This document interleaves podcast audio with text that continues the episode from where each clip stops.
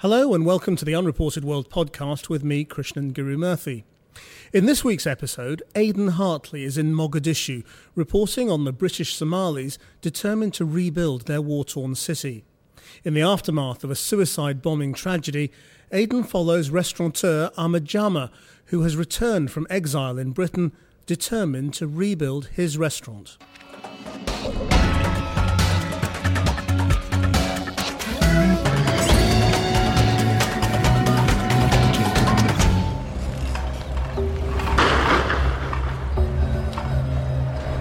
After reporting the wars of Somalia for two decades, this is not somewhere I'd expect to find hope.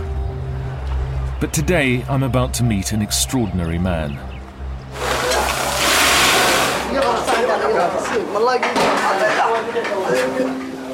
What kind of meat do the Somalis eat? Number one, Number one, the meat we love, all of us, wherever we are, north, south, east, is camel meat. Camel meat. Camel meat. There's no gunfire in Mogadishu today, and Ahmed Jama is cooking for a restaurant packed with Somalis returning home from exile. You have to lie it flat on the pan like this. When I see my customer happy, when I see my customers happy, I feel the streets of Mogadishu are safe. When I see my customers smiling, I feel like I'm smiling too. Ahmed fled Somalia when he was a boy and settled in Britain. He trained as a chef and has a successful restaurant in London. Now he's left his wife and three children behind to do his bit for his birthplace. I'm not a politician, but I, I prefer to show them... I'm not a politician, but I prefer to show them if we have peace, we can do like this. If we have peace and we come back over here, we can have a nice, successful life and a beautiful country. So you're trying to seduce them back with nice food? If they listen to me, I would If they listen to me, I would say that, but I don't know if they agree with me or not. What do you want, the fish or the meat? Last year, Ahmed built his pride and joy, a hotel and restaurant at the once infamous Jazeera Beach. Before the war, Jazeera was the main resort beach south of Mogadishu, but local people remember that terrible things happened here. There was a massacre and mass graves on this very beach. And then the place was abandoned for more than twenty years of fighting. It was empty. And it's not the place to go. It was empty and not the place to go. Everyone remembers it as a grave. As you can see, people are coming on motorbike, people coming in a nice car. That was restricted. Right, and now whole families are here. They're playing football, they're swimming, they're going on joy rides in boats, they're going up and down the beach on motorbikes. I showed them I'm fighting. I showed them I'm fighting, and now they're coming over and over and over. Ahmed was putting a brave face on things. Al-Shabaab insurgents fighting to impose extremist Islamic rule have been targeting him.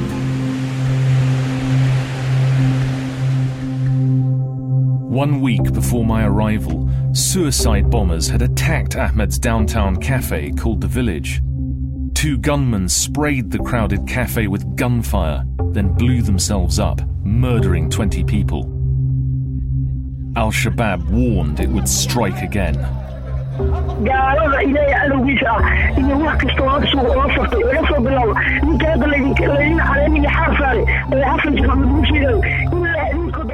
I swear to Allah, your blood will continue to be shed until you refrain from following infidels. We have killed them and we are happy that they are dead.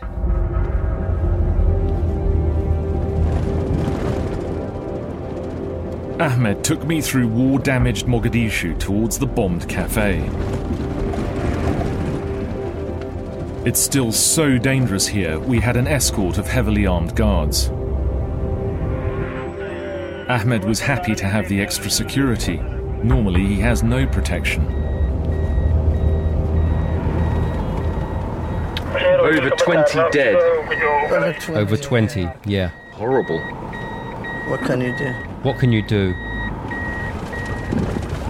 They want to make you to see. They want to make you see they are still here. The attackers just wanted to show that they're still here. Yeah, but who's lost their life is innocent. Yeah, but who's lost their lives is innocent. Why me? Why? Why me? Why me? Why? Why me?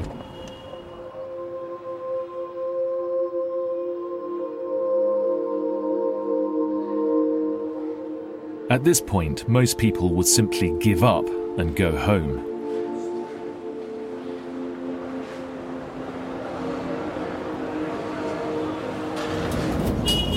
This is grotesque because this is quite clearly where the bomber finally detonated himself. And you can see fragments of his body and blood all over the walls, all over the ceiling, together with the remains of several other people that he murdered. And this is the, what am I facing it? And I'm this is what I'm facing. I'm staying here. I'm not going anywhere. To rebuild it again and show them, I can encourage my fellow countrymen. You're saying that you want to stay in this country? I have to. I have to. Who else is going to wash and clean and rebuild? When your wife talks to you about any of this, what does she say to you? Doesn't she try to persuade you to go back to London? Yes, she did. But I told her I'm still my journey. I haven't finished it. I told her. Yes, she did. But I told her it's my journey. I haven't finished it. I told her I have a journey. I have something I decided to do, and I'm not going to run away.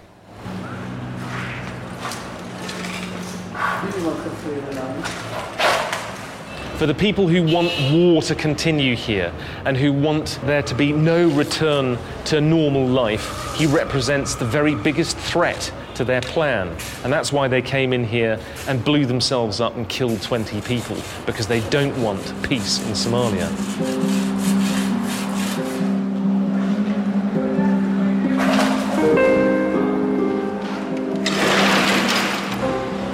I'm amazed by Ahmed's courage. The civil war isn't over in Somalia. The new government depends for its survival on seventeen thousand troops from the African Union. They've pushed back Al-Shabaab insurgents, but the militants are still able to stage guerrilla attacks, bombings and assassinations. In the face of all this, Ahmed takes me shopping. This morning, he's looking to buy seafood.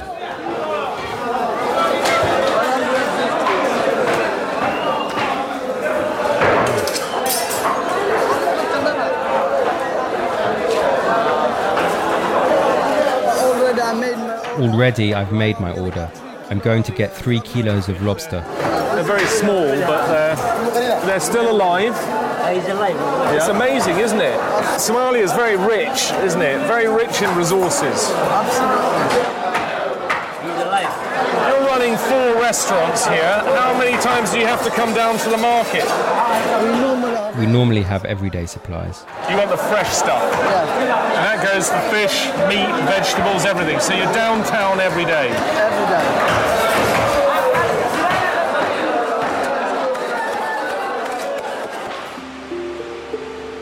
Ahmed isn't only risking his life.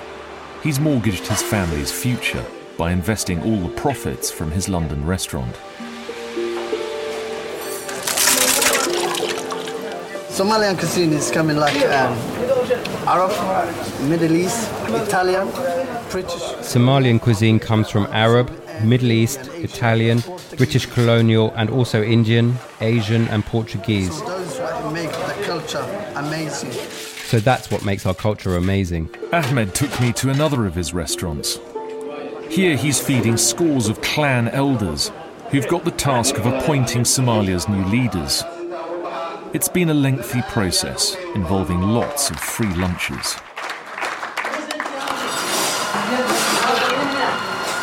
What happens if a politician or a warlord turns up here? How do you treat them? Do you treat them differently? Basically, no. Uh, I don't ask them. Basically, no. I don't ask them what kind of business they do. Have you ever had a warlord to lunch? Um, basically, no. So warlords don't like good food? Uh, I don't know that. I don't know that. Maybe they're behind doors. Behind doors, okay. Uh, that, but they haven't been. But they haven't been in my restaurant. Catering for Somalia's clan elders should be a good contract, but it's not making him any money.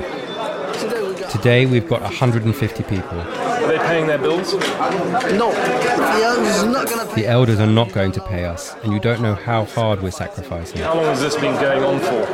Uh, this has been going on about um, six months. Um, you know. This has been going on about six months, and still we don't know what's going to happen.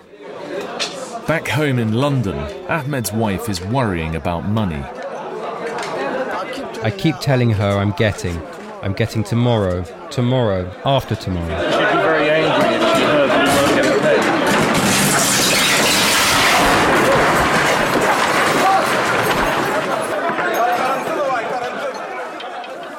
weren't getting paid. A false alarm.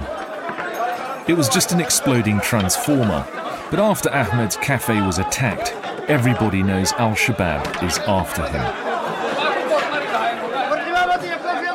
There's a transformer. Yeah. There's a transformer, okay, it's all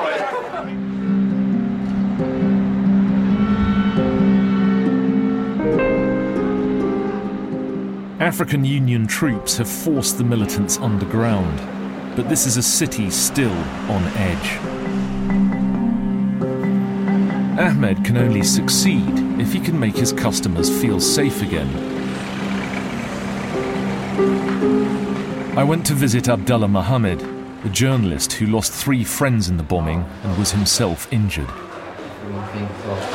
He started to kill one by one. My friend is in the restaurant. And at that time, I fell down. I imitated like someone who died. He started to kill, one by one, my friends in the restaurant. At the time, I fell down. I imitated like someone who died until he exploded. They broadcast news about the peace in Somalia, but if you talk about reality, still we have no good peace. Would you go back to the village restaurant now? Really, I have here for the money intended to drink a tea. I will never go back there. I have here the money intended to drink a tea. I will never go back there. I and my money, I will go out of this country. If anyone gets the money to go out of this country, I think this country will become empty. For Ahmed, reopening his bombed cafe was an obsession. Every day his doors were closed, he was hemorrhaging money. We returned to see how the repairs were going.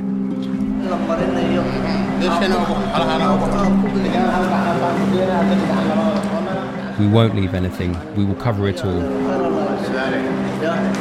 Thank you, if God wills it. The guy is now scrapping, trying to get rid of the human remains, trying to get rid of that smell. The guys are now scrubbing it, trying to get rid of the human remains, trying to get rid of that smell, and you know, on it like a glue. It's been sticking there, so we worry about how we get rid of it. Human remains are like glue. Like a glue. That's what we're trying to get rid of. You're whitewashing over what happened. I mean, how long are you going to take to recover from what happened? It takes time. It takes time. Obviously, it takes time. To recover mentally, physically, it takes time. Do you feel angry and resentful? We have to forgiveness. And, uh, we have to show forgiveness. We have to show the rest. You're going to forgive the attackers. What will we do? What will we do? If we're angry. What will we do? What would we do? If we're angry, if we look at it, he's already killed himself. What are we going to do? Ahmed had another reason to reopen quickly. A hundred workers depend on him in a city where very few people earn any kind of wage. The bombing had killed five of Ahmed's employees, but his surviving staff reported for work the very next day. Abdullahi Adn Abdi is nine years old. Last year he turned up at one of Ahmed's restaurants asking to shine customers' shoes. When I asked him, why are you polishing the shoes? You say, uh, dad is not here, and a mom, she got the young brothers and sisters, and she can't afford to feed him. I remember when I was young in my life, my mom was a single. I didn't know where was my father. And um, it was very hard how I got to buy the uh, books and uh, clothes, uniform, school. And I always looked like different than other young classmates. I never got help. And that's the reason I'm helping him. Yes, yes.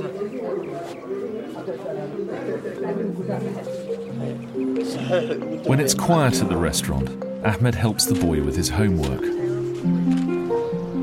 Ahmed sends Abdullahi to school in the mornings. He's lucky. Very few children get the chance in Somalia. You need to make sure your handwriting is nice. You have different size numbers here. The teacher wrote this on the board and I copied it. Abdullahi took me to where his family live in a camp with thousands of families displaced by fighting. Every day, he walks the five miles to work.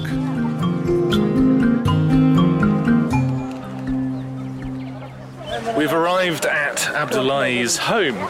You can see that it's made out of plastic. There's uh, his mum, Assalamu alaikum, his other family members. He's got several brothers and sisters here.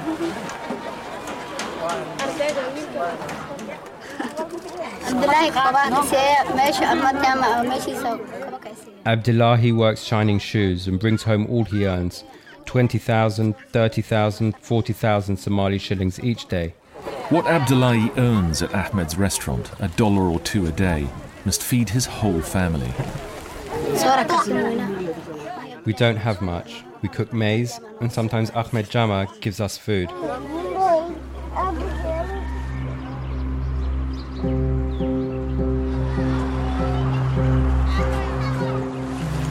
As the day of the cafe's reopening approached, reports came in of the beheading of a local journalist. Suicide bombers had recently tried to assassinate the new president, Hassan Sheikh Mohamud. Morning, how are you? It's the big day. This morning, Ahmed will discover if he has a future in Somalia. Will his customers stay away or risk their lives to have a coffee? There are more security guards here than there are simple people drinking cups of coffee. Ahmed Jama has become a symbol of whether or not security is going to be re-established in the city, and no one wants anything to go wrong. But would any customers dare set foot in the room which was bombed? Ahmed took me to see the final repairs. Yeah, Ahmed. Absolutely. Yeah. How many coats of paint did this take? Five. Five coats of paint. Yeah. And now, you wouldn't believe it. it. It doesn't look as if anything's happened. You can still see some shrapnel scars across the floor, but other than that, all of this is now completely new, isn't it? It's good that you've got rid of it. Not the memory, but you've got rid of the sight of it. Absolutely.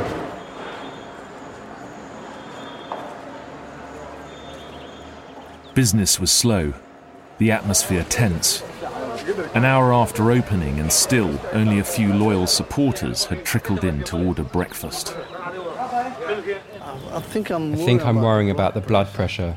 I don't know how I'm going to recognise it. I'd never had it before. What, you got a headache? I got a headache. And I'm I've got a headache, and you know, a bit more. You know, heavier in the head. You're, you're uh, tense, yeah, basically. Yeah, you're, tense, you're nervous. Yeah, tense, nervous. Yeah, and nervous. Why are you nervous? There's a lot of riding on this, isn't there? Absolutely. It's a lot of uh, something to do with this. Absolutely. There's a lot of something to do with this. Yeah. That's what it makes me. I've never had it. I've never been in hospital, you know. But you know, I'm scared for that. Suddenly, a group of heavily armed men appeared. It was the mayor of Mogadishu, Mohammed Ahmed Tarsan. The mayor has arrived. He's another diaspora Somali. He's actually from Islington in North London. See, Mogadishu are very beautiful. Yes. They, whatever they destroy, we will build it. They cannot scare us. Whatever challenge, you will stand with the challenge. All the windows are broken, but we'll fix it. We'll fix it immediately. So let them destroy it, we'll build it. They cannot break our spirit. This is the intention, that, the intention that they are killing civilians. The intention that they are killing civilians and targeting as soft targets is because they want to uh, kill our spirit. And they cannot do that. They cannot succeed that. For Ahmed, the support of politicians is double-edged. The public profile means he's even more likely to be targeted. Slowly, the cafe filled with paying customers. And for me, proof the opening was a success finally arrived when I saw survivors from the bombing come back and sit down for a meal. One was journalist Abdi Aziz, Africa. Yeah. And uh, are you enjoying breakfast? Yes. Yeah, we are. Yeah. Breakfast. You're, you're, you're relaxed? We are, yeah. still remember our we are still remembering our colleagues that we lost here. They are dead and burning in hell. Just minutes after the attack, he received this chilling phone call from Al-Shabaab. He called me after thirty minutes when the double suicide happened. He called me after thirty minutes when the double suicide happened here. He said, I'm responsible for what happened here, and the journalists who are already dead here, they will go to hell. And others who are still alive, they will die like that way. So he threatened that Al-Shabaab would attack this place yeah. again. Yeah.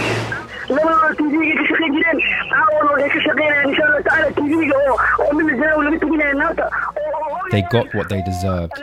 You will meet the same destiny. Anyone who fights against Allah will meet the same destiny. Ahmed knows he's living under a death sentence, but he won't be stopped.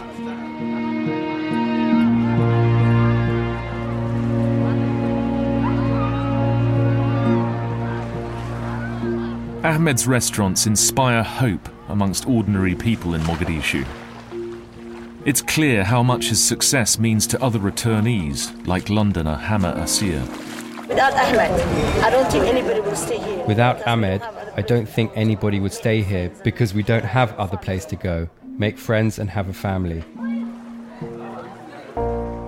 I'm very proud of it and I think I'm very proud of it and I think I feel like I've done something incredible.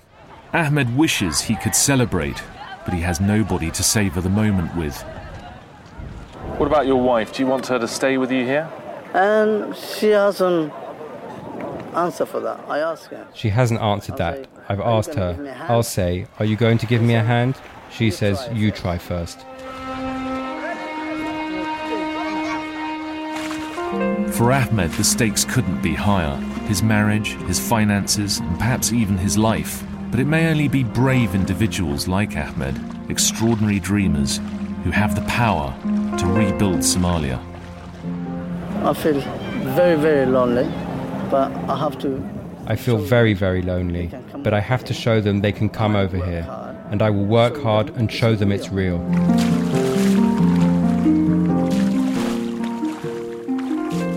If you've enjoyed this week's Unreported World podcast and want to further explore the internationally available programme archive, visit the website at channel four dot com slash unreported world.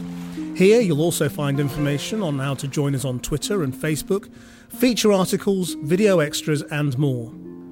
On next week's programme, Jenny Kleeman will be in India, reporting on Mumbai's party police.